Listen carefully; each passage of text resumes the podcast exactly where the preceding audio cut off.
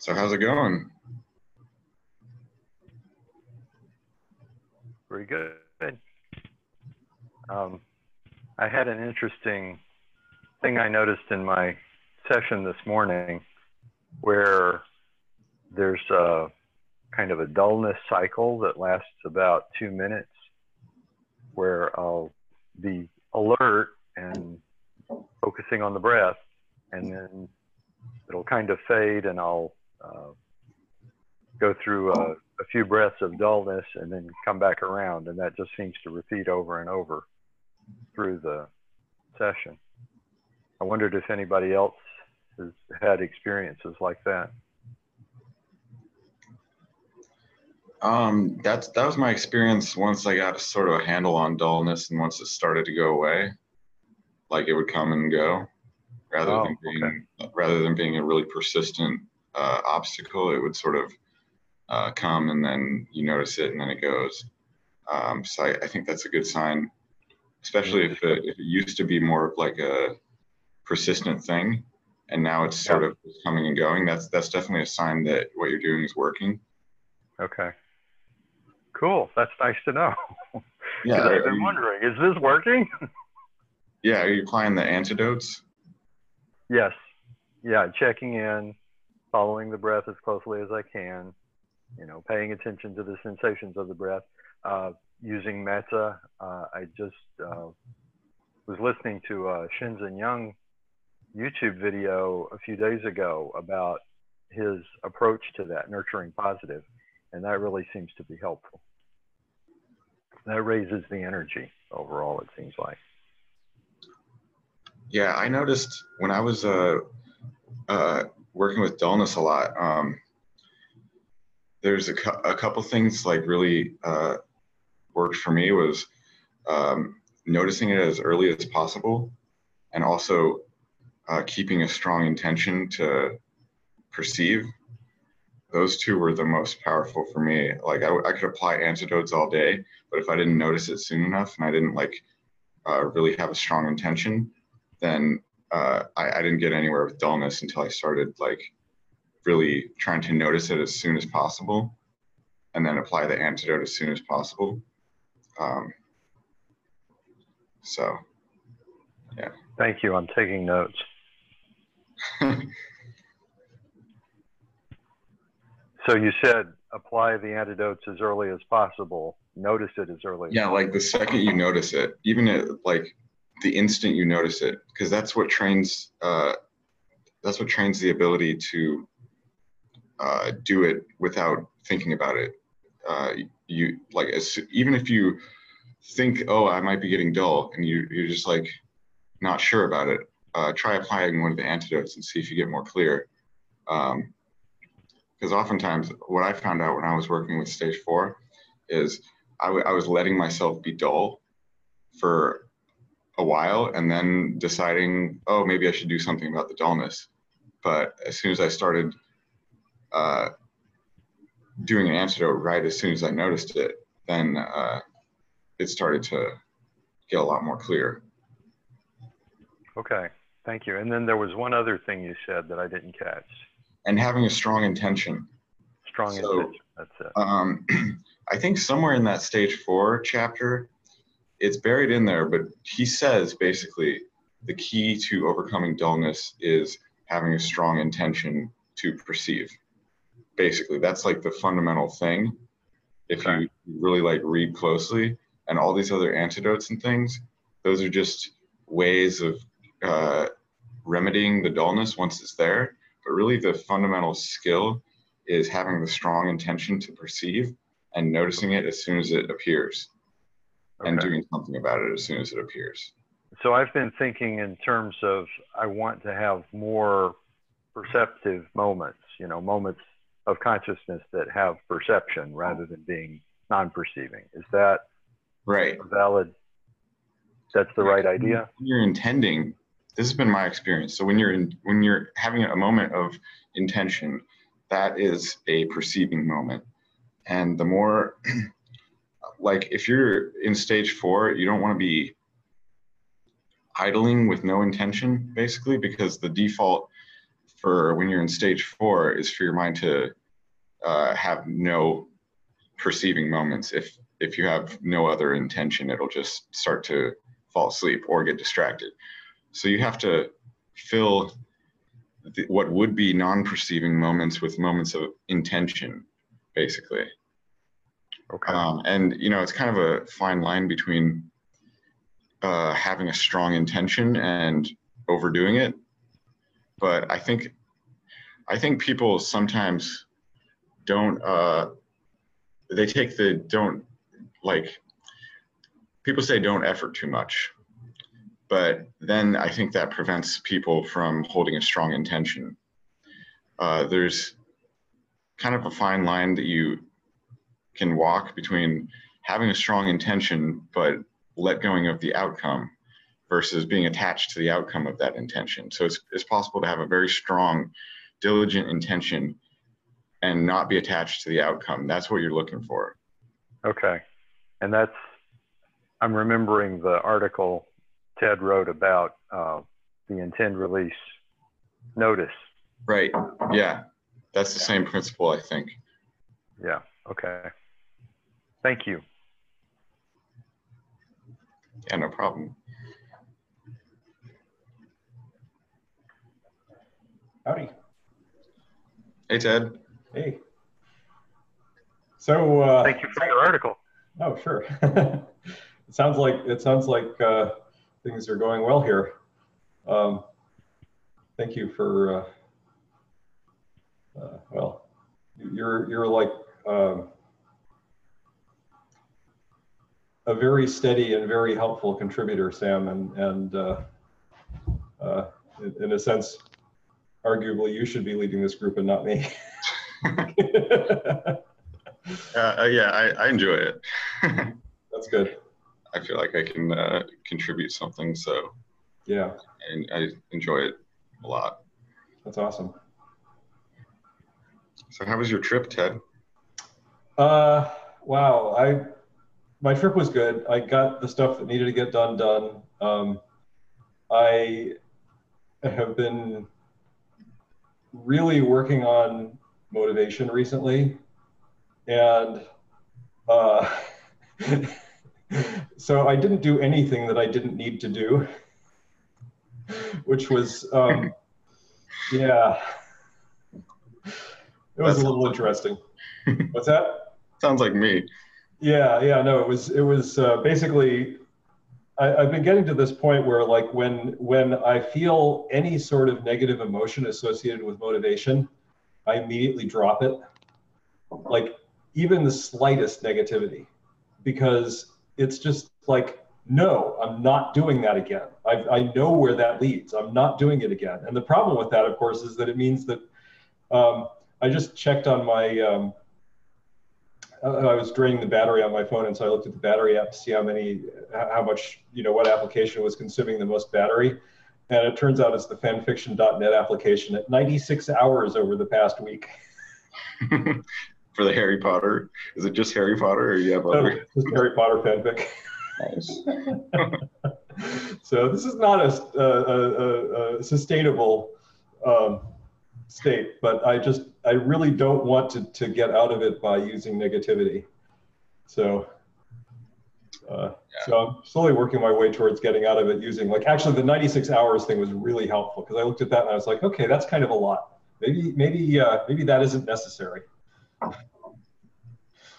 Because you know obviously there's some desire going on here too, right? It's like it's really fun to read these not these novels, and so there's there's this little bit of desire that's like, okay, I could just do that instead of this.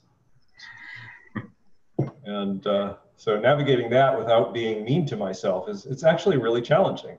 It's like, you know, there's a tendency to want to to beat myself up or to feel fear, like, oh my God, if I don't stop doing this, the you know, something really bad is going to happen.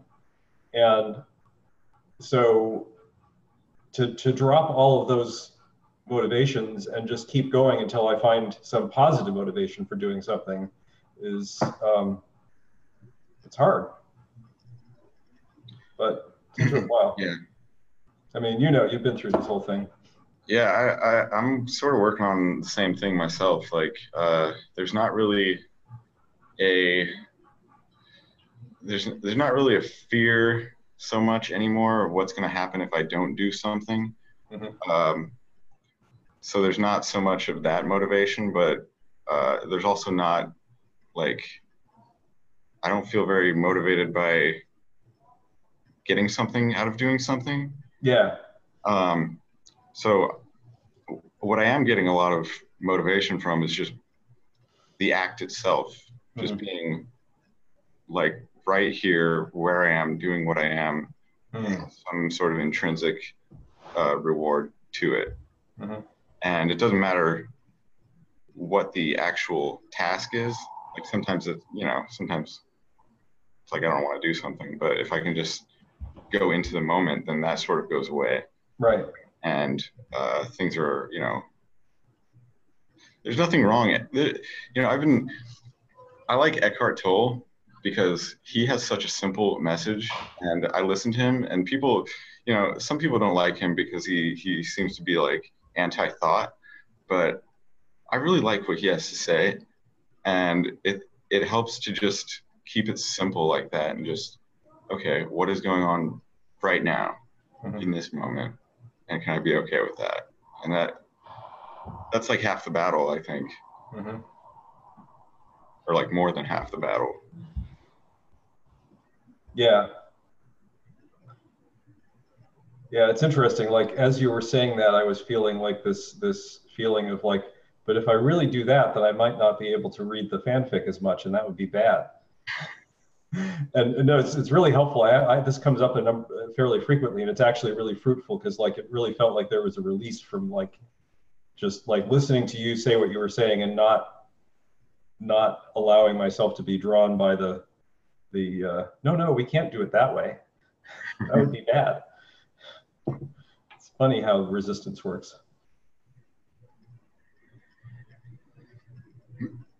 So enough about my woes.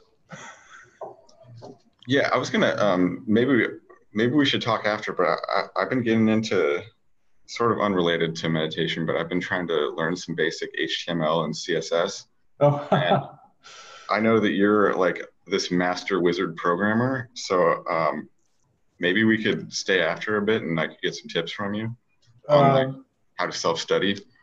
Sure, I'd be happy to help. I mean, bear in mind, I am I, I may be a, a, a I may have some programming foo, but actually I hate HTML and CSS with a deep passion.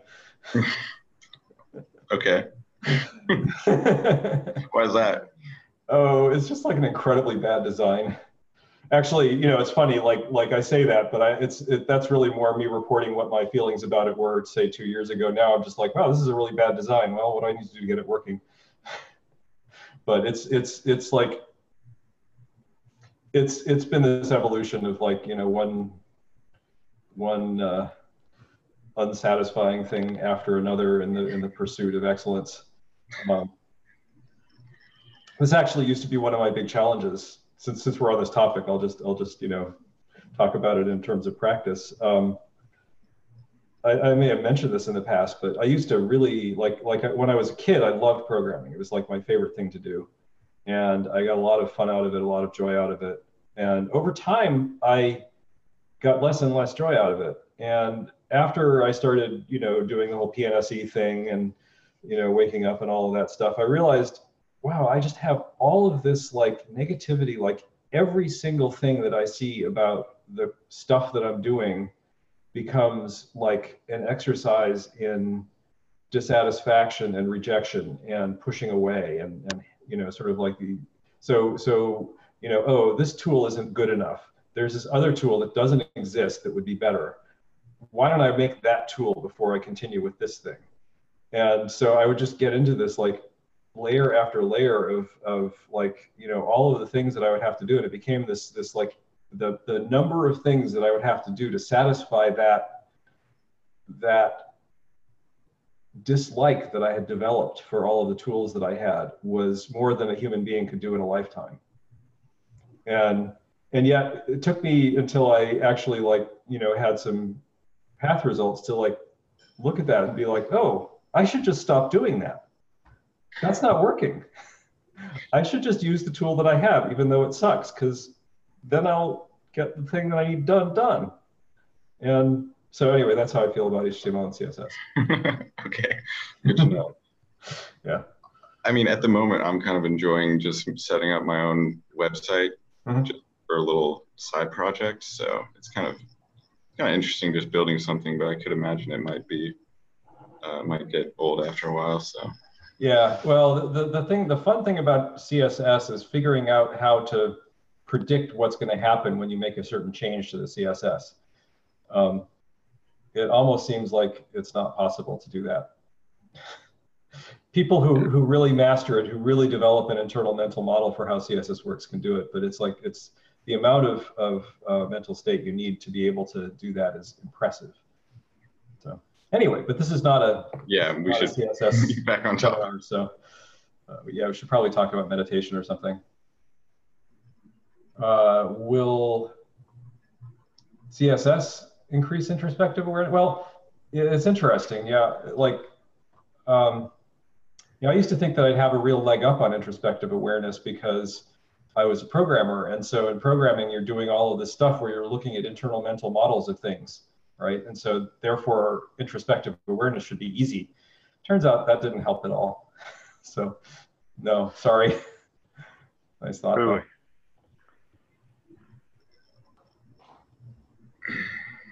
Uh, so any uh, anybody want to start a topic?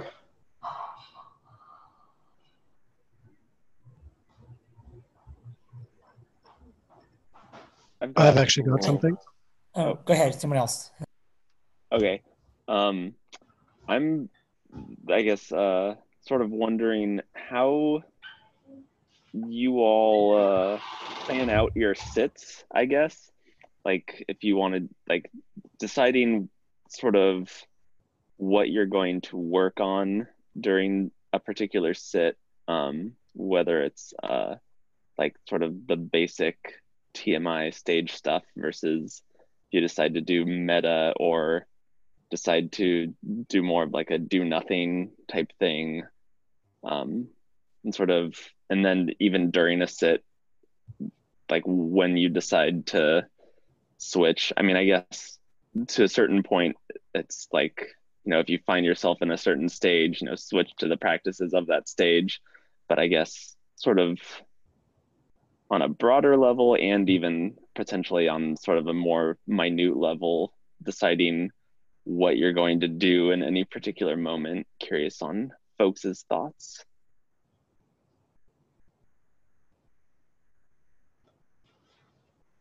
So I can tell you a little bit about that. Um, whether my advice is advice you should follow, I'm not sure of, but um, but what I tend to do is so so my basic preparation for meditation is hmm, time to meditate. Okay, sit, which is probably not enough actually. I should probably do, be doing more. So so so don't do that. But um, but in meditation, um, what I generally do is just look to see what problem is happening, and then um, whatever problem that is. Um, I, I have enough of an understanding of the practices of each of the stages now that, that I know what practice to do for a particular problem. And so I just work on that problem. Um, and when I say I just work on that problem, what I mean is, for example, suppose I'm having a distraction coming up, like, you know, maybe I'm thinking about work or something like that, and that keeps coming up. So then, uh, you know, what will happen is the first time it happens, I'll have a, I'll have a, a an experience of uh, noticing, right, that it's happened and um, and then I'll when the noticing happens, I will evaluate like what was it that happened? What what's the thing that I noticed? And in that in this case, it would be oh I have gross distraction. I'm thinking about work. Okay, well, in order for gross distraction to happen, there must have been a subtle distraction that turned into a gross distraction. And so then I set an intention to try to notice the subtle distraction before it turns into a gross distraction. And then um, and then I just go back to the breath and, and stop worrying about it. And then, uh, you know, some period later, I will notice that the gross distraction has come back. And, uh, but usually I notice it a little quicker second time. But still, you know, I notice it comes back. It doesn't, I haven't fixed it yet. Um, and then so I go and I I basically do the same evaluation.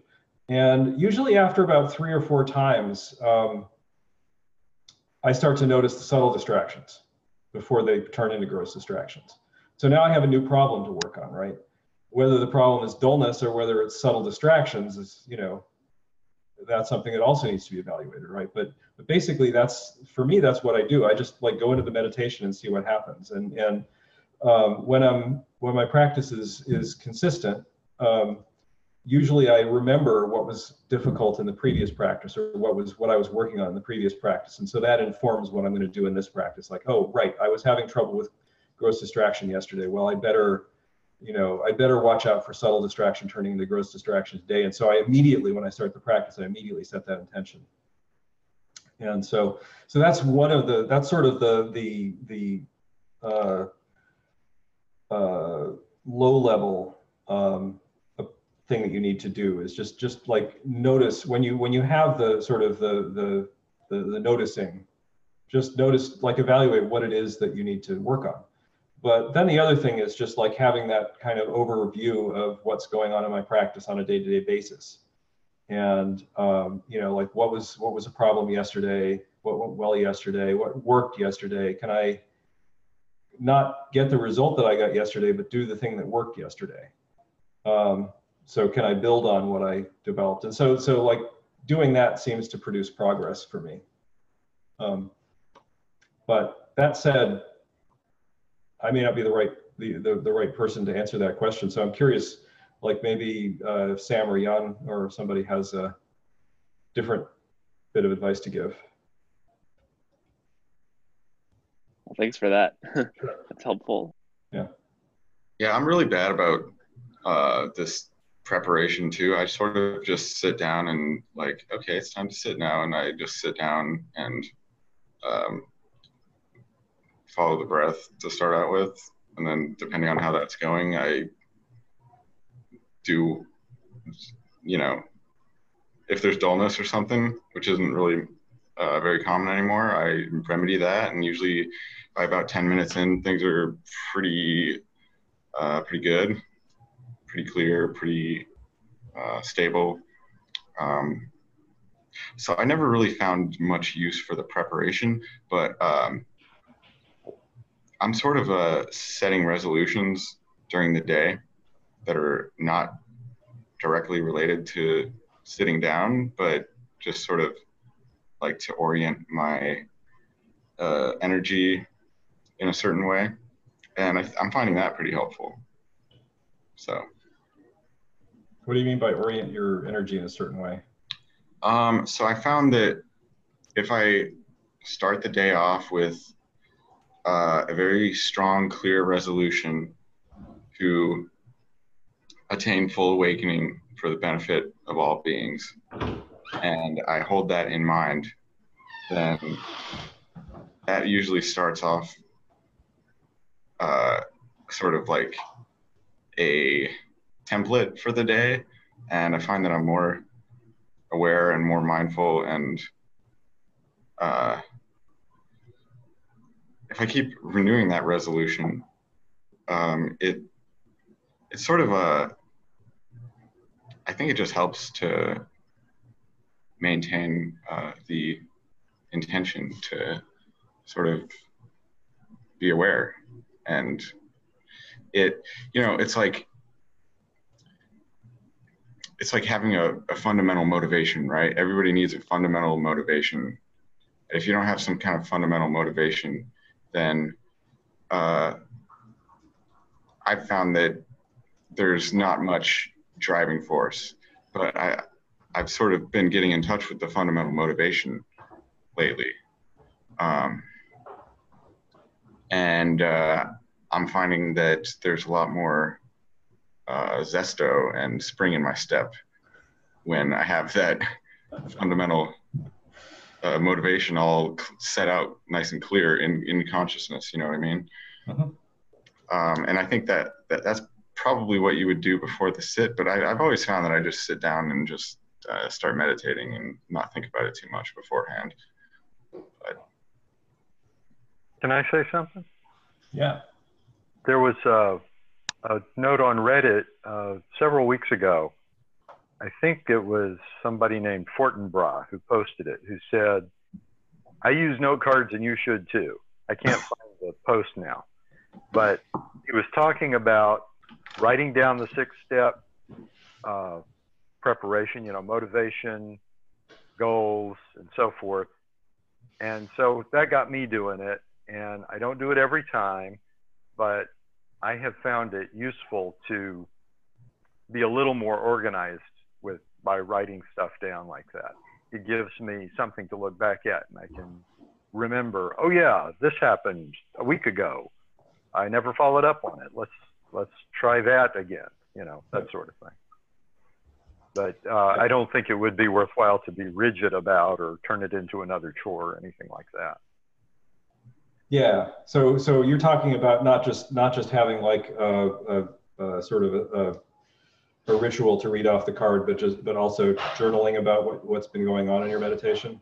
Yeah. So I I use uh, an app on my computer, you know, a note taking app, and I just have a page for each a practice log page for each day, mm-hmm. and so I'll have a session number, and then pre and there's stuff I do before the sit to get ready for it. And that includes the six step preparation from the book. And then a post, and I write down things I remember from the sit, things I tried that worked well, or things I tried that didn't go well, you know, just so I have something to look back at and, and remind myself. And I don't do that for every sit, but uh, I find that sometimes it's really helpful. Yeah, one thing that's really nice about that practice, uh, and that's a great practice. Thanks for thanks for uh, reminding us of it. Um, but one of the things that's really great about that practice is just the act of sitting down and remembering what happened in the sit um, gives you more continuity. Even, even if you didn't write it down, not that uh, writing it down is a great exercise because it's it gives you a thing that you need to get done, so you don't you don't not do it. But um, but going through that review process is really really a big deal. I mean, that can that can make a big difference in in what happens day to day. So that's cool. Thank you.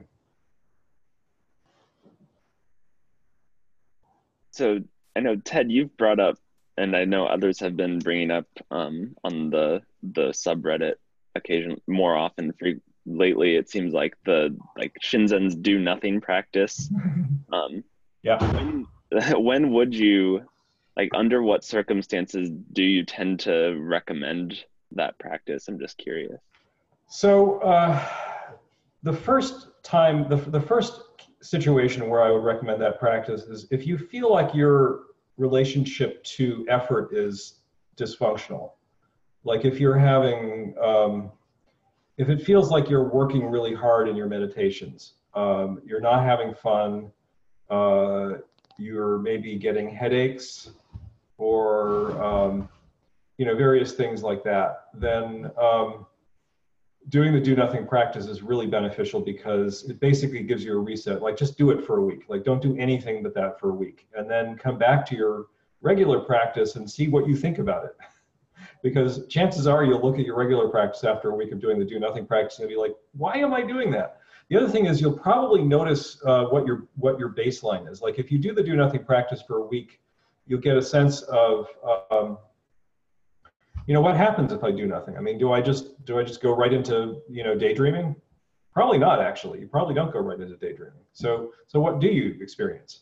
It, can be really interesting for just getting a sense of where you are in the practice. And also you know one of the things that i notice i mean i have this weird thing where i can be practicing stage four one day and then i can be practicing stage seven some other day and then i'm practicing like stage three another day. So there's a certain lack of consistency. And um, one of the things that can be really helpful about the do nothing practice is it shows you what happens if you're just not messing around with, you know, if you're not trying to do something, then you, this is what would happen. And for me, when I do the do nothing practice, I usually land at a much higher state stage than if I am trying to meditate, which is kind of ironic, I guess. um, but uh, it's it's it's it's instructive. I mean, it's it's useful for that. And also, um, the do nothing practice can be really helpful if you're having if you're going through purifications. Um, not necessarily like really intense purifications, but just like, you know, you've got some stuff that you're working on. Um, just sitting there and watching your mind for an hour um, without any sort of intensity or, or, you know, struggle can be really, uh, it can really help you to just like allow things to come up, be seen and released. Um, and so that's a really nice practice. Um, personally, I like to do practices for more than one day. So I wouldn't suggest that you do like do nothing practice today and then you do, you know, anapanasati tomorrow and then you do like metta the day after that. I would, and I'm not saying that, I'm right about this. This is just my personal preference. Um, I would suggest doing it for like a week because then you get a little bit more continuity. You start to notice patterns that you wouldn't notice if you just did it for a day. Um, so that's, you know, that's in answer to your question about you know what to do on a particular sit i think that that's that's a way to approach it just it's always an experiment like like if you're if you're feeling like if you're feeling like your practice is not advancing if, if you're not actually making progress and you're not already at a place where there's no progress left to be made then um, then it's worth it's worth experimenting and seeing like well can i discover what it is that i'm missing um, but also you know one thing that really helps me and i'm sure that you've had this experience too is just you know, we all sit together on a Saturday morning and talk about our practice, a lot of times I'll come away from this and I'll be like, wow, I should try this this week, whatever this is. I mean, it's different every week, but uh, it's really helpful. I mean, like, you know, I, I, I, can't tell you how helpful it is to just like listen to people talk about their practice and be like, whoa, that's interesting. I wonder, you know, I wonder, like, let me explore that and see what I get out of that. And, you know, I don't necessarily get the same thing out of it that they got, but it's often very fruitful. So yeah, definitely. Thanks. That's all really helpful. Sure. I actually tried to do nothing um, for like 15 minutes, like about a week and a half ago for the first time. And uh, one thing I noticed out of it was kind of really uh, seeing my intentions before I acted on them. Yes. Which, which is a really big thing on what he was talking. I watched a video and I put it in the link last week um, where he gave instructions on that. So, and that kind of, through my other since then, I haven't done. Uh, I think during my the four step position when it's kind of a choiceless awareness type thing, I do a little bit, kind of like a do nothing, a little, a little bit, and understanding my intention a lot better than I than I did previously. Yep, it's a great practice. I have a question about uh, something you mentioned, Ted. Uh, maybe yeah. anyone can help out with this. You mentioned that the, uh, you have a lot of inconsistency day to day uh, with how your practice goes. I've had this kind of up and down for my entire practice. Uh, I'm wondering if anyone has had this where one day you might find yourself consistently working in whatever your cutting edge stage is, and then the next day you're back down to stage two or three, and then you're back up the next day. Um, and there doesn't seem to be any pattern to it. Um, if you've has anyone experienced that and then actually found a way to address it so practice becomes more consistent day to day um, well it really depends on your concentration mainly and your concentration is influenced by a lot of factors like sleep um, exercise uh, diet that kind of stuff so you could look at those factors to improve it. And let's assume all those factors are more or less constant. Yeah, yeah. Well, then it's interesting. Um, it could be something else. Um, uh, sometimes it's just like um, that there is something unconscious blocking it. That could also be the case. Um, and uh, yeah, something like that, like a purification or even something else. Um, and in that case you could also do the do nothing practice actually and that really helps usually um, so yeah you could look at that then if, if you keep it consistent yeah i was mostly just curious because this is uh, this has never been a super pressing issue in my practice i just always wondered why it was so consistently up and down up and down and i don't like i don't hear every everybody like on the Reddit, for example, uh, describing their practice this way. Mm-hmm. I was just wondering how other people have dealt with this. So, uh, what is what is your practice? I mean, you, how many hours a day are you doing, and how consistent are you about when you do it? I sit uh, twice a day for an hour, and I. Okay.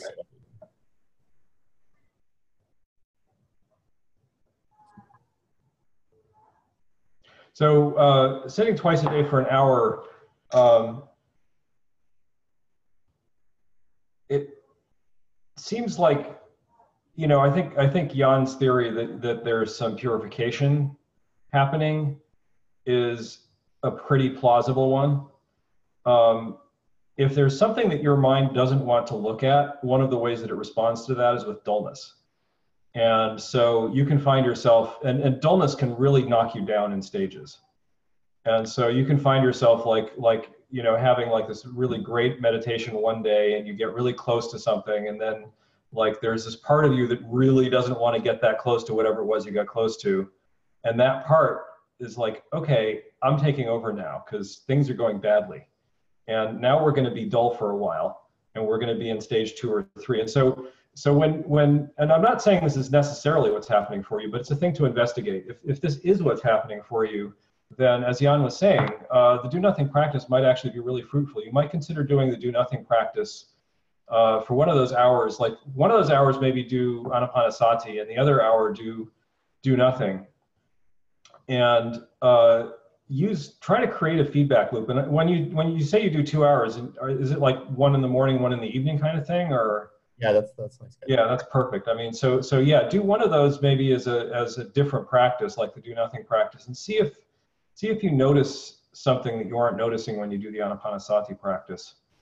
Uh, it's it's hard to say exactly what is happening, but that would be a thing to investigate. Um, you know that we all have buried stuff, like, and it's it's kind of awesome how much buried stuff we have. Like you wouldn't until you until you start digging it up um, and you know you get you get down through a giant pile of crap and you think wow i must be through it. And then you find oh wow there's another pile of crap under this one. So so there's always stuff that's that's down there that can have this effect. And part of the part of the task of of uh, I think of, of advancing in meditation is is you know getting more consistency is actually just like uh, being able to freely discover these things and work through them without as much resistance. And um, I realize that's not a very satisfying answer because, but but the fact that you're getting to like some fairly decent result and then and then bouncing down does suggest that that's what's going on. Yeah, I think I uh, I think I thought of like the the uh, concrete answer to my own question while while you guys were talking. Excellent.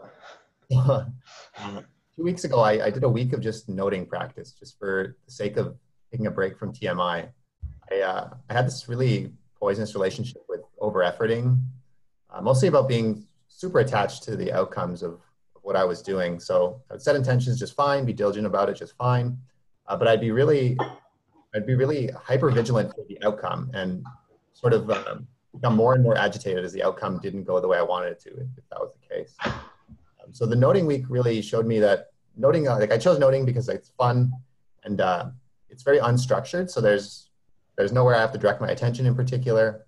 Uh, there's no like detailed instructions I need to follow and succeed with. Um, suddenly my meditation became kind of consistent. Uh, this is the part I just realized now connects with what I asked. Um, it became very consistent and uh, very kind of easy and relaxed. And then I switched back to TMI and it was, uh, it almost immediately went back to the old dynamic, which, which really showed me, I guess, that uh, the efforting was, was the, the, the heart of things and I guess that would that probably explains the inconsistency itself. Yep. Yeah, I mean, efforting uh, rather than the meditation being um, a, a, positive progression, it can turn into a negative progression. Yeah, know, that's definitely what it was. So hard that that you exhaust yourself, or you know, you develop aversions. So yeah.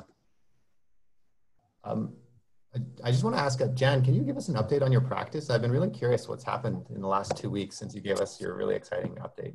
But uh, Mike had his hand up for a while now. Yeah. Well. Yeah.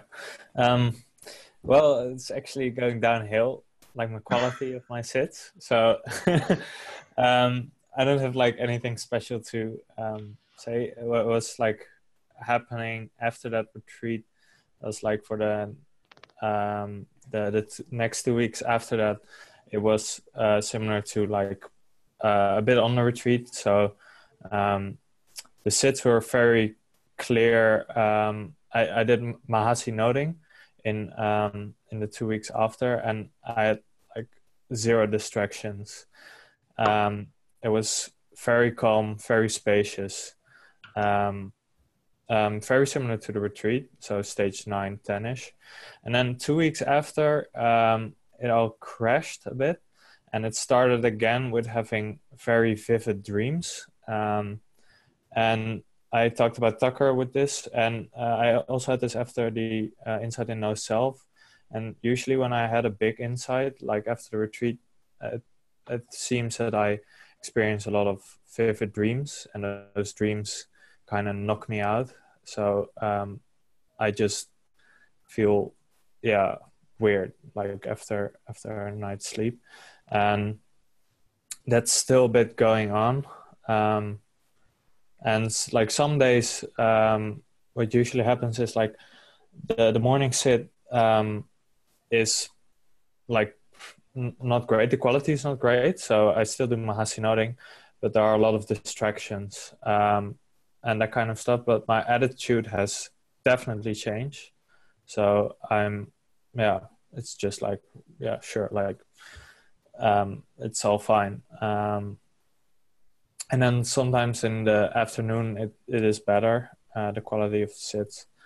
Um, but that's not always the case. So sometimes it, feels um, at the moment it's either like uh, a lot of distractions or a lot of energy in my sits at the moment.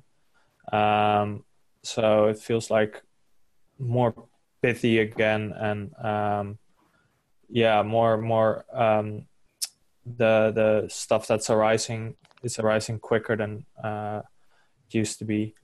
Um, so uh, it's a bit of a uh, it got a yeah a lot of um, different quality sets uh, like you were mentioning as well. Um, so at the moment it's a bit it's different than it was before. So it seems that like um, that's going back to either like low stages or more like energetic stages. Um, so that's what what's going on. Thanks yeah i was just curious that's uh, a really common result. I notice, Jan, I don't know if you've noticed this when you look in the mirror, but you look more relaxed and happy. Hmm. Yeah. Uh, I haven't, well, uh, I do feel very relaxed. Um, sometimes a bit too relaxed in a sense that I don't, yeah, I think what Sam also is talking about, like, I don't care about a lot of things anymore. And mm-hmm. actually, after the retreat, um, it had an, a bit of an impact on my study that I just didn't feel like doing it anymore. Um, but in a way that I'm that my well-being has improved. Mm-hmm. So, yeah. It, yeah. You so you you came on a little bit late. We were actually talking about this quite a bit. I think you caught the tail end of it um, you might want to go back and, you know, if you feel like it, go back and listen to that. Um, whether it'll help you or not, I don't know, but at least you'll you'll you'll know that, that you have uh, uh, brothers who uh, who are suffering the same the same uh, woeful problem, which doesn't really cause us a lot of suffering. Uh, but yeah, it's it's a really it, it's a really hard problem. I mean, it's interesting. You, you, you, you just like, you don't want to be motivated by pain anymore, right? And so if you're not motivated by pain anymore, then how do you motivate yourself? Or how does motivation arise? Because, you know, motivate yourself maybe isn't the right way of looking at it. But. Can I say something or ask a question about that? I mean, I guess I would ask, like, you know, what were you studying and why were you studying it? Like what I found for me is that a lot of my motivations disappeared, but I found that like motivations that I honestly believed or could easily recast as being helpful for the world um, stayed very strong or even got stronger. So, you know, on the whole, like I think my career is a good thing for the world, and so I've been very motivated to keep working, even though the the ego motivation is mostly gone. So I was wondering if you wanted to think about that at all.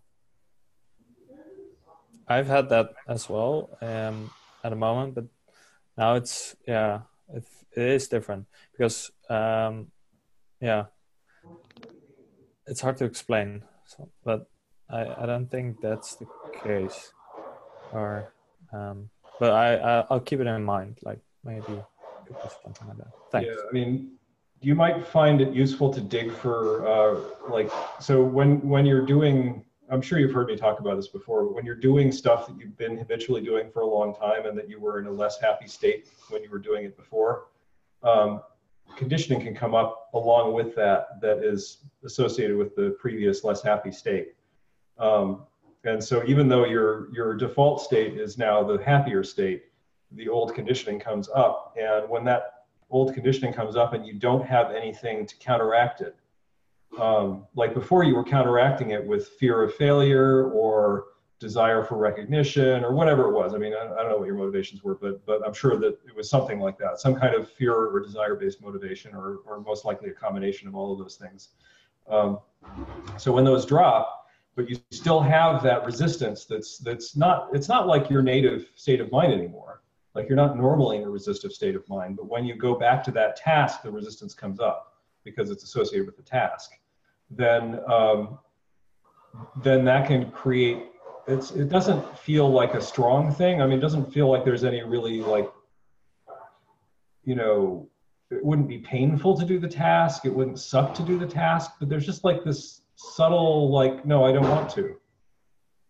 And um, so if you can get in touch with that it can be really helpful because often it's I mean, for me at least it's that's that's often what it is it's like a very subtle thing that's driving me away from not doing the thing that i sort of know need i need to do and then if i can notice that actually just the act of noticing it can be enough to to get me back on target All right. Yeah, I'll try to look at that. Can I chime in? yes Uh, one thing that this discussion reminds me is that relationship we were talking about uh, between effort and intention a few sessions ago. And it seems as if at first we are used to, to using effort to direct attention and to direct our minds. So we do that for a while, but at some time, at some point, it, it stops working and you have to relearn to redirect your mind with intention. And I think it's something similar uh, in this case, in which you have you have you had some motivations driving you, and now those motivations don't work anymore, and you have to relearn to use a, another type of motivation to move you. And as Ted was saying, sometimes old habits uh, kick in and you, you get back into I don't, I don't know some kind of aversion maybe. And but mainly I think that that's the relationship between you are used you were used to using some type of motivation and that doesn't work anymore. Now you have to relearn to use another type of motivation and it's more subtle and you, it takes time to to learn to use that type of motivation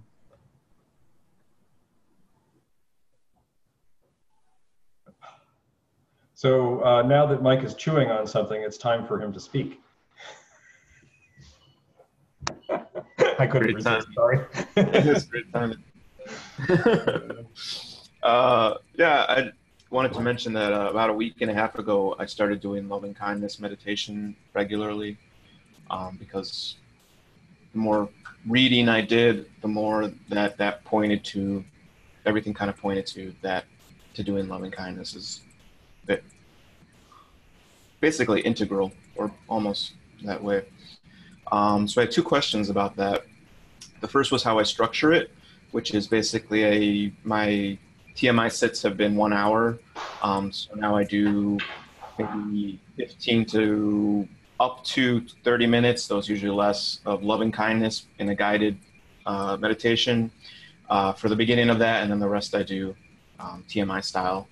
And uh, the second question is for people who have started doing it, did you notice, because this is what I noticed um, after starting, um, after my sits, I was very irritated, uh, kind of irritated, angry, short on patience, and kind of like almost snapping at people, which has not been um, my state of mind for a long time since I actually started meditating a year ago. It's actually like that. That was very surprising to me that that came back, and I wasn't understanding why. I have a theory on that, but I'd like to know if anybody else is, is familiar with that at all. That sounds like a purification, uh, some sort of a. I mean, it's definitely working, uh, although it might not be uh, presenting very favorably at the moment. But uh, yeah, um, is it causing problems? Uh, no, I, I, I would say it's actually calmed down a bit since I think it was the first three or four days. Um, it was worse. It was the worst, and then it. I haven't really. I've been looking for it, and haven't really been noticing it after sits now. Um, and I was worried because I had some like maybe like a call with uh with my client or something later after my meditation. I was worried I would be really irritated or something like that. Um, but it seems like that's calmed down. One thing that can happen, I don't know if this is, has anything to do with what you experience, but one thing that can happen when you do any kind of practice that that uh, that kind of is a heart opening practice. Basically, heart opening practices are all about seeing more clearly.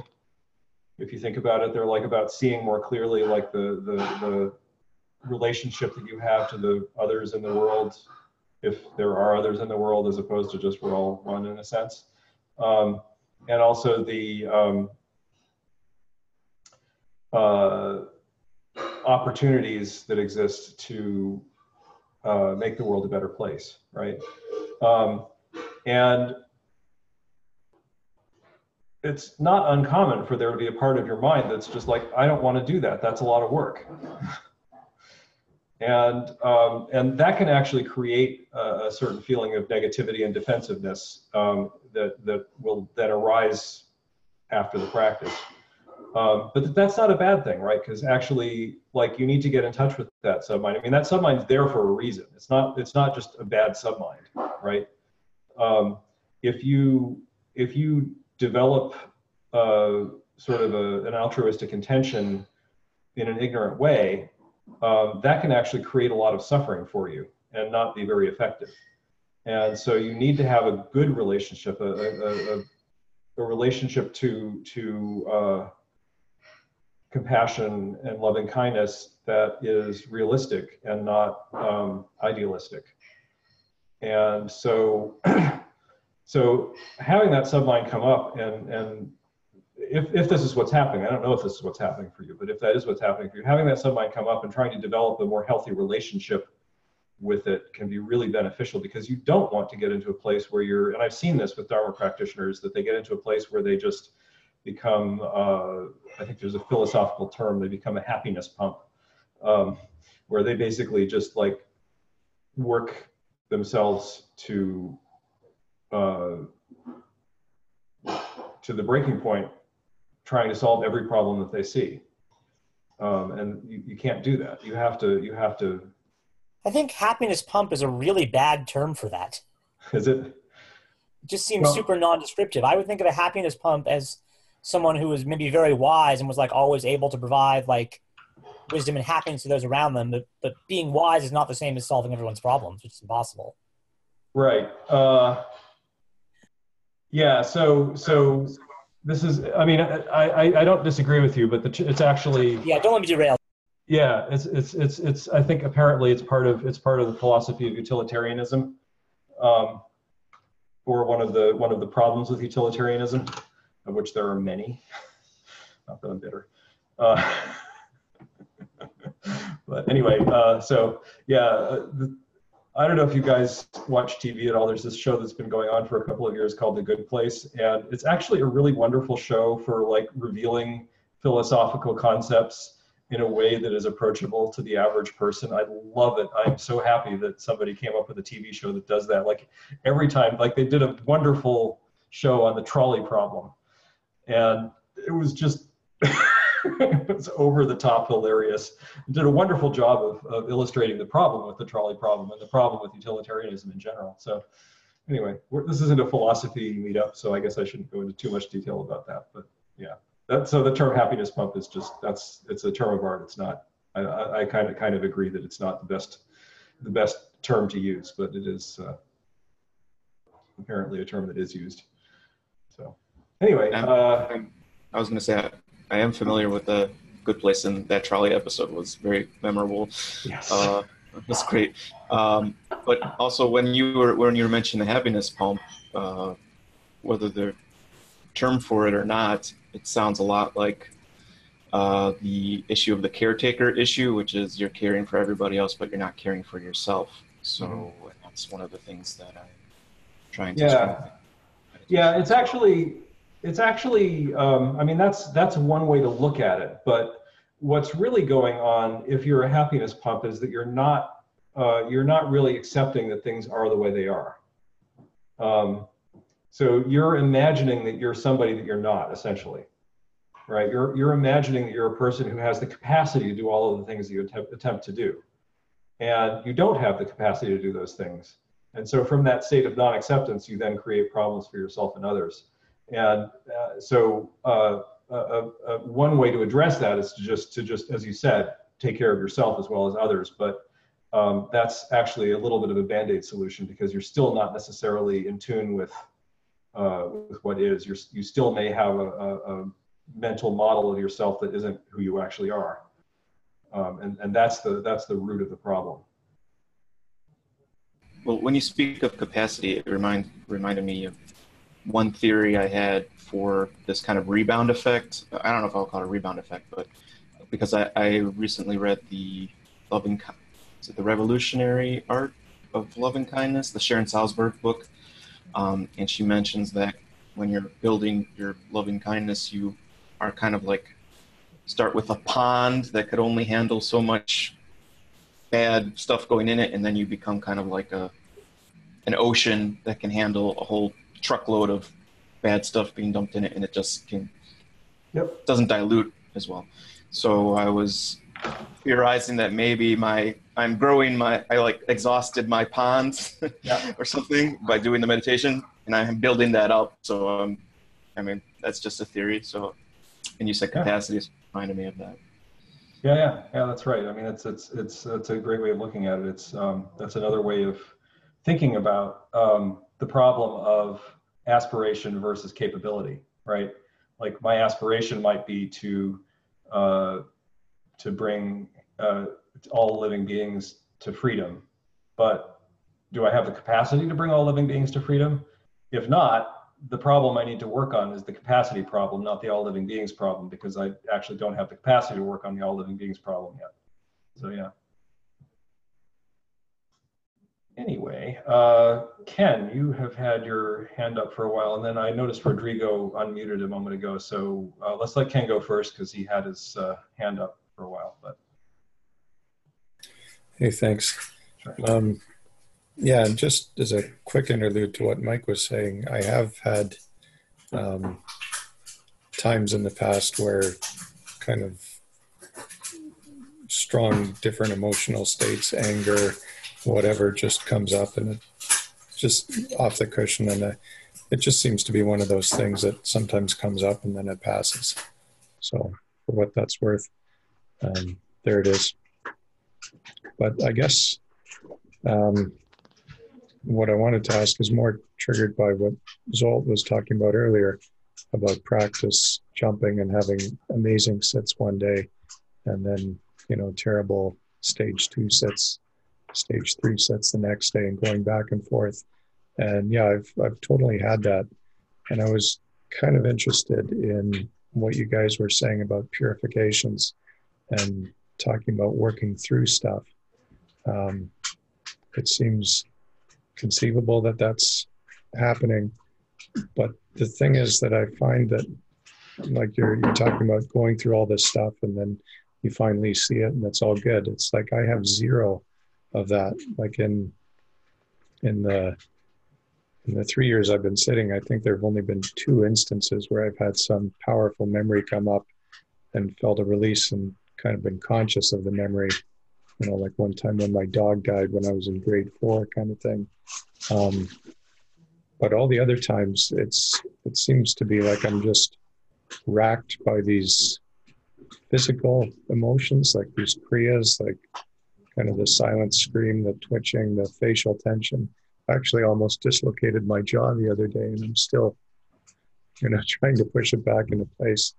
Um, but it's like there's zero memories, there's zero anything associated with this, and so I have no idea if purification is is working or happening, or if that's the cause of these things, or if there's something completely unrelated.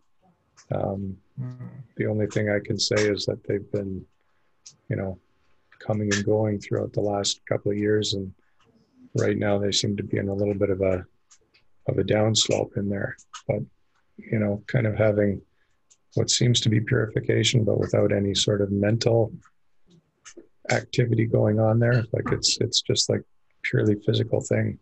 It's it's it's kind of weird and um, and so I guess the other problem that I that I'm having is that a lot of times I still get great clarity, like physical sensations and the breath sensation, and uh, oh. And um, it's like when I when I sit, I feel all this like body energy. It feels like there's a giant electric octopus sucking on my face half the time, and uh, you know, even while I was sitting here listening to Jan talk about his practice, I was feeling like this tingling and shivers and stuff going down my leg and down the back of my head and, and everything else. So, like, the clarity is amazing, but there's still some process that is like going like crazy to distract me. It's like, you know, it, it's it's just like like I get this amazing clarity. I'm locked in. I'm perfectly relaxed. Everything is good, and then it's like boom, gone and I don't know any anybody with a insight or similar experience and solutions. I'm all ears. So I'm going to jump in here and say something that's actually a little bit off topic. Um, but first, I'll mention that Sam actually talked about some experiences like this um, a couple of weeks or maybe a month ago on one of our one of our uh, meetups. I don't know if you were on it, but it might be worth um, going back and reviewing some of that stuff because he actually had some helpful stuff to say about the exact thing you're talking about where you're because what you're describing sounds a lot like uh, like uh, some medium grade piti as opposed to a purification. It's sort of a purification but it's also something else. And and there was a struggle that sam was talking about that, that would be worth investigating. But the other thing i wanted to say is that um, and this is not just something I'm saying for you, Ken. It may be that there are other people who would be interested in this. Um, one of the things, so you guys know that I did a, a thing with Jeffrey Martin, and I actually, so I, I study TMI, but I also, I also, my practice and my teaching is very much informed by stuff that I've learned from Jeffrey Martin, who started the Finders course and does a lot of research into this stuff. Um, and one of the things Jeffrey uh, learned in the process of studying awakening is that um, not every practice works equally well for every practitioner. Um, and indeed, some practices don't work at all for some practitioners, or they might work in the sense that they're useful practices, but they don't produce awakening for that person. Um, and uh, having had you coming to the calls for quite a while now, um, and not, you know, I, I, think you've had some really interesting breakthroughs in progress, but but I get also get the sense that you don't feel like there's an endpoint to this, and and and I feel your frustration about that. And so I'm just thinking, you know, maybe you actually should do the Finders course. I mean, uh, don't don't let me push you into this, but I'm just saying we're doing one in in starting in April. If you have time, uh, it might be worth doing just because it'll give you some exposure to some practices that you maybe haven't done yet, and also to some practitioners who might be able to share stuff with you that's useful. No. Consider it. I mean, I don't know how you're. I, I, know you you have a job and stuff, and so. Uh, yeah, yeah. it's and it's i mean it's it's not so much li- like i don't feel frustration like emotionally angry Yeah. i've let go of so much of that stuff and it's it like it's all good it's just sort of you know at an academic level it seems that Yeah. the stuff doesn't line up with other people's experience and Yeah. It would be nice to get you over the over the Kriya hump. yeah When you nearly dislocated your jaw, were you uh, aware of what was happening? Did it just you didn't even realize you were crunching your teeth or moving your jaw around, or what happened? Yeah, yeah, no, I was, I was, I was completely aware of it. Like I was, like sitting there, my face was all, you know, tensed up in this, you know, silent scream, and I was just watching it, and I'm like, yeah, okay, there's that shit again, you know, you know, damn, that jaw is a little bit painful, but it's like there was no, like anger or rage or sadness or you know, sometimes there have been those feelings, but there's not even that anymore. It's just like almost like a pure physical thing and i'm just sitting there watching it and i guess i just didn't didn't realize how intense it was Until after but i mean something like that will lately it's comes up maybe i don't know two or three times in a in an hour set That's a lot. Anyway, uh, so if you, I, I sent out a mailing this morning actually about the, the finder's course thing. If you're not on the list, uh, let me know and I can send you one. It's, it's, finder's course is normally kind of expensive, but I, I facilitate it and, and, you know, it doesn't have to be expensive. okay thanks Sure. Hey, can you tell us briefly what the finder's course is, like how it runs? And what the Yeah, sure. So basically what it is, is um, it's, it's essentially a protocol that Jeffrey developed because he wanted to do some before and after brain scans on people before they awakened and after they awakened. And uh, so he just came up with a protocol based on like, you know, interviews he'd done with a lot of people who'd had awakenings. Um, and basically just did a statistical analysis on like what techniques worked best and he found like the top say 15 techniques and he came up with a he kind of ordered them in terms of like which ones have the most likelihood of producing negative experiences. So he put the ones that produce positive experiences first on the theory that by the time you got to the ones that might produce a negative experience your state of mind should be sufficiently good that you won't have the negative experience. And, and that does seem to mostly be the case.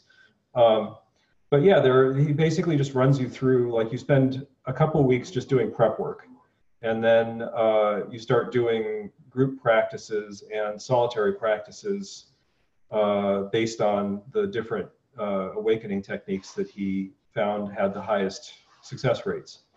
Um, and you basically just cycle through these these techniques. You spend a week on each one. Some of them some of them go continuously through the course. So like there's an anapanasati practice that goes continually through the course, and there's um, uh, there's a, a, a, group awareness noting practice that starts at the beginning and kind of continues, and, and uh, but then other practices you just do them for a week, and you basically the idea is to see it like does this actually seem like it's working for you at all, and if the answer is yes, then like make a note of that, and, and we'll come back to that.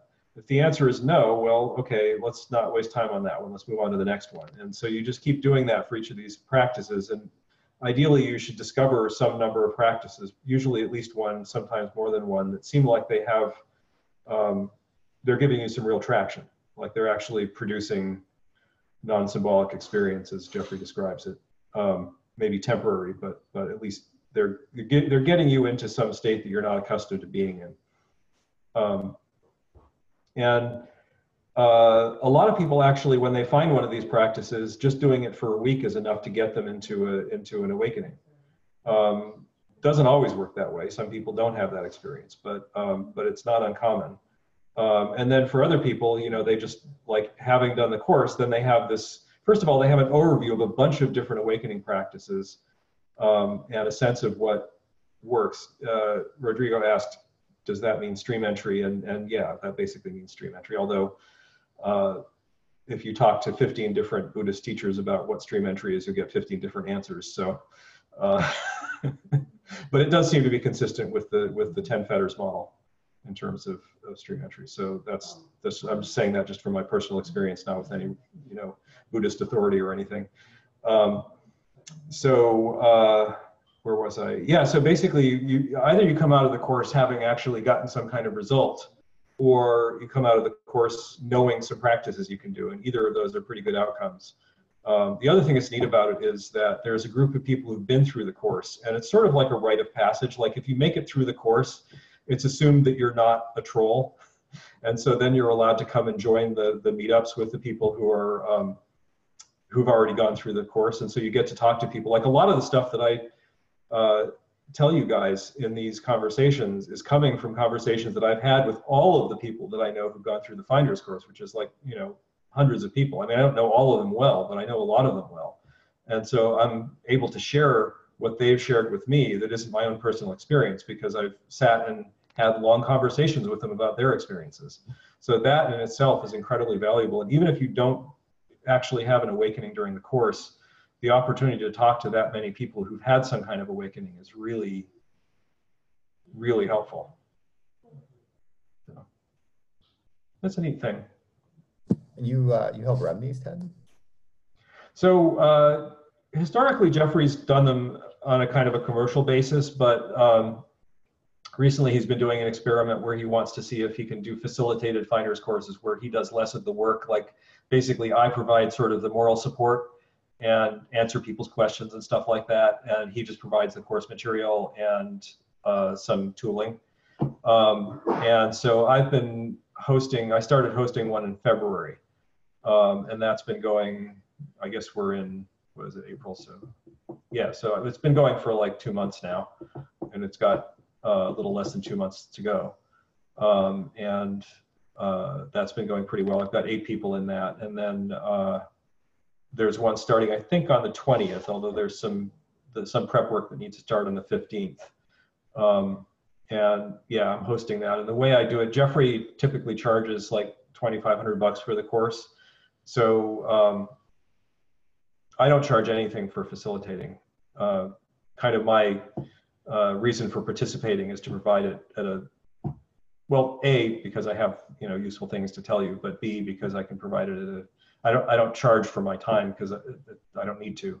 So then it becomes like you know he he has a $500 fee for the course materials, which I can get him to waive if somebody can't afford it. So uh, so it becomes either free or relatively cheap.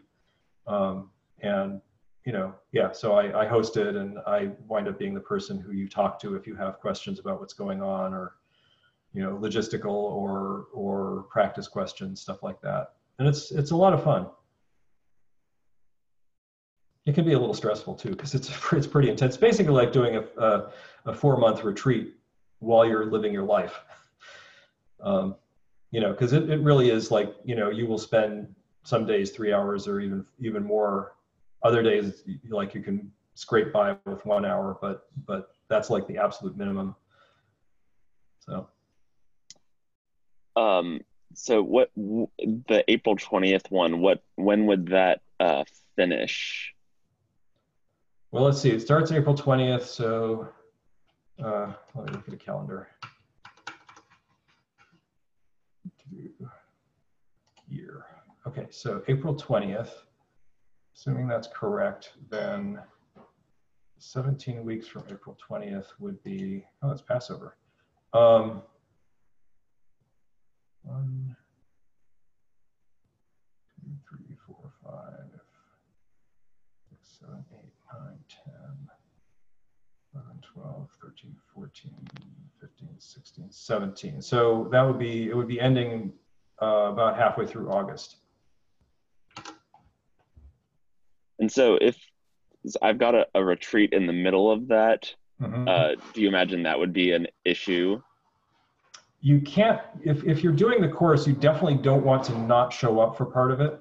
Um, so you would have to arrange for, um, uh, like if you're doing a Goenka retreat, I don't think it would work because they don't really make allowances for other practices. If you're doing some other retreat, like if you're going to Culadasa, I actually did a retreat with Culadasa during the Finders course, and it was really great. It was like one of the most blissful experiences that I've ever had in my life. I mean actually it was it was the most blissful experience that I've ever had in my life. It was amazing. Like like all kinds of like path experiences that that I had fantasized about having someday and never had suddenly were like, you know, I mean, available. Uh, yeah, so Martin asked if I'm planning on hosting another one after this one. In, in theory, yes. In practice, I don't know. It depends on Jeffrey. It's up really un, entirely up to Jeffrey because it's his material.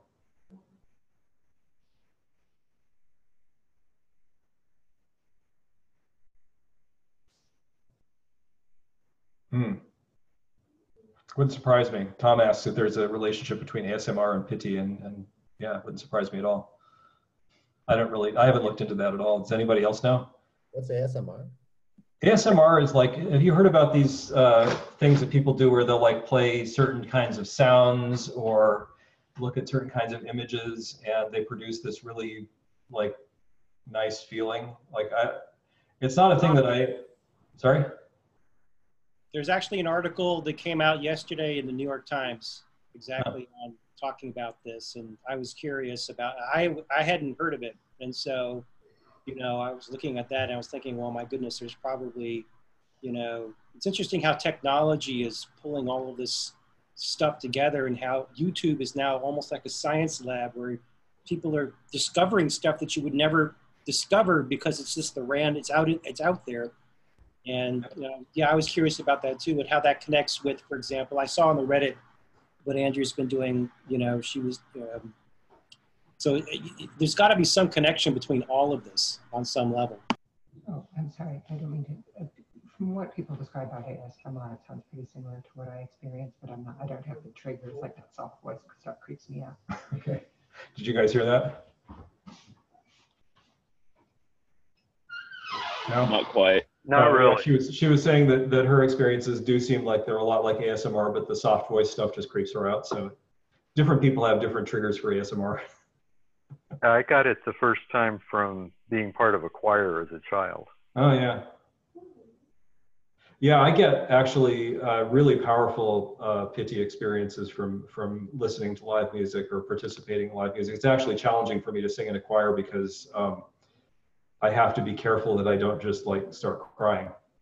I, I can if if, I'm, if I'm not careful, I literally I will I will be singing and my I won't be able to keep my voice stable because I'll start sobbing. So which is like you know, it's a little weird, but it's also very, very pleasant. So I can't complain.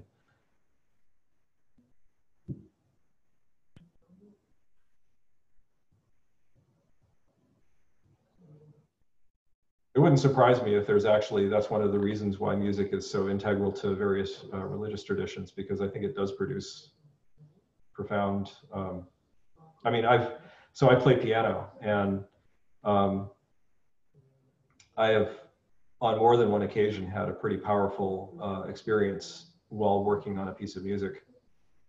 Uh, there, there's a, a, the, the C major fugue I've just been working on, and there's a section from the from the well-tempered clavier, and uh, there's a section in there that that like I have to be careful when I'm playing through it because there's a tendency to want to break down and cry. It's so beautiful.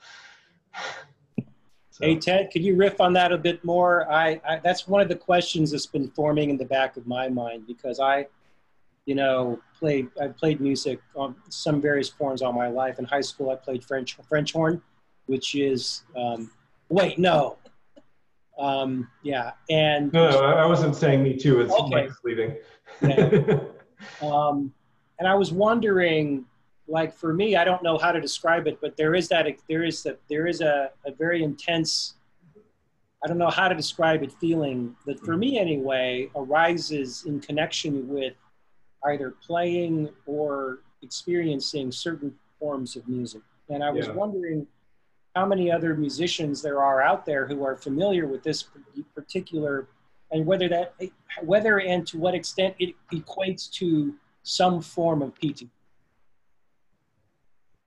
Uh, yeah, I mean, my, my piano teacher definitely um, wouldn't surprise me if she was if she was in some location. Uh, and uh, by the way, when I say when someone's in a location, I'm talking about Jeffrey Martin's uh, map of awakening. So if you're in a location, you're at some stage of awakening. Um, but yeah, it wouldn't surprise me. And when I talk about uh, my practice with her, there does seem to be that commonality. But uh, to her, it's a bit of an obstacle, actually. Like, and, and I, I see it the same way in a sense because, um, so if you think about the stages of piti, right, uh, or particularly if you think about the the the, the first four jhanas, the pleasure jhanas, um, there's there are different stages of piti, and each of those stages of piti has certain qualities. And uh, if you're if you're getting like a, a first pleasure jhana piti experience while you're playing music, you're going to have a train wreck. You're not going to be able to actually play the music because it's just going to, you know, it's too much. Um, and so it's for me, what I try to do rather than avoiding the piti, because I don't want to avoid that. To me, the, the joy of playing the music is part of the process, and I don't want to not have that. So pulling back from the piti doesn't work. So what I've been trying to do is go forward to the fourth jhana experience. I mean, I'm not saying I'm having jhanas while I'm playing piano, but but that that experience, of the the experience of, of tranquility, where there's still that that deep, peaceful beauty, but not the um, not the you know high energy, because it's it's impossible to play the music. But if you can play from that place of tranquility, then I imagine it would actually be pretty nice to listen to also. So Rodrigo, you've had your hand up for a while. Yeah, I actually have a question that is, I don't know, but it's related to, to music in a sense that um, I have I have been working still on on stage four and five, um, mainly five, but sometimes uh, it's related back to, to stage four, especially in the beginning of the session. And I have the regular distractions with work and worries and something like that. But uh, sometimes, and it has become more frequent lately, I have a song playing during my session in my mind. And it's not like any distraction because it doesn't matter how focused I am on the breath, the song doesn't go away and it's usually the same song and it's similar to when you get the song stuck in your in your head but it's not exactly the same. It feels like it's playing in the background and i i just grow accustomed to to letting it play but i don't know if if there's something i can do because sometimes it's annoying. It's the same song over and over and over. It's not the same song every session. It's like there is a song for a session. So that session is that song and it's playing and I have other other distractions at the same time. So sometimes the song is playing and I have a distraction about work and I go back to the breath and I come back to the breath, and but the song doesn't go away. It's, right. I have and I started thinking if it it could have something to do with what you were saying about sometimes your mind doesn't want to go in a certain direction and it throws things at you that to avoid going that way. So I, I started thinking maybe that song is it's keeping me from going somewhere, but I haven't been, been able to to deal with it. Mm-hmm. So uh, this is actually a very familiar experience to me because since I since I'm a musician, I, I, don't claim I'm a great musician, but since I'm a musician, and I notice you have a keyboard in the background, so maybe you have this experience yeah. too. Um, that uh, when I'm working on a piece, it's very common. Like right now, I a little bit have this this C major fugue that I was talking about going through my head and um, you know it's unavoidable right? Like it's it's like your mind is working on it. So this is a submind that's working on the music problem. And uh, i think uh, this is a very common experience. Culadasa has talked about this. What Culadasa advises for this which i i, I find this advice very fruitful is um, yeah uh, what i find works is to just treat it as another thing in the background. Um, like see if it's actually a distraction or whether it's just a thing in the background. You may find, based based on the description that you just gave, I would say quite likely it's it's actually not a distraction. It's just yeah, it, it isn't. It, it, yeah. It's a distraction in a sense because sometimes I realize the song is there repeating yeah. itself, but yeah. it's not like other distractions that I can just uh, refocus on my breath. Yeah, yeah. No, it, there's a submind that's that's that really wants to have that going on, and so so my experience has been that um, when I'm in a pre-stage six place, uh, there's nothing I can do about that, and it doesn't really matter. It's not actually affecting my practice. So, so uh, the thing you have to be careful about, especially if you're a musician, and I definitely have this happen too, is having it turn into a gross distraction because like it's such a beautiful piece of music that you actually want to put your mind on it. So don't do that. But um, but as long as it's in the background um, and it's not producing gross distraction, it's not producing, it won't produce dullness, but it's as long as it's not producing gross distraction, don't worry about it until you get to stage six, because in stage six, when you're working on subtle distractions, now you're going to actually get to the point where um, when you do the stage six practice, it'll stop happening. Like you'll notice, you'll notice that the the the the intention for the music to be heard is still there. This is how it goes for me, and it'll come up a little bit and then it'll stop and then so it'll be like little bits of it will come up. And then uh, the more into stage six you get the more into the practice you get of of of, of you know breathing with the body. Um, or you can even do this in stage six with just following the breath once you get there. Um, you'll notice that it just stops happening.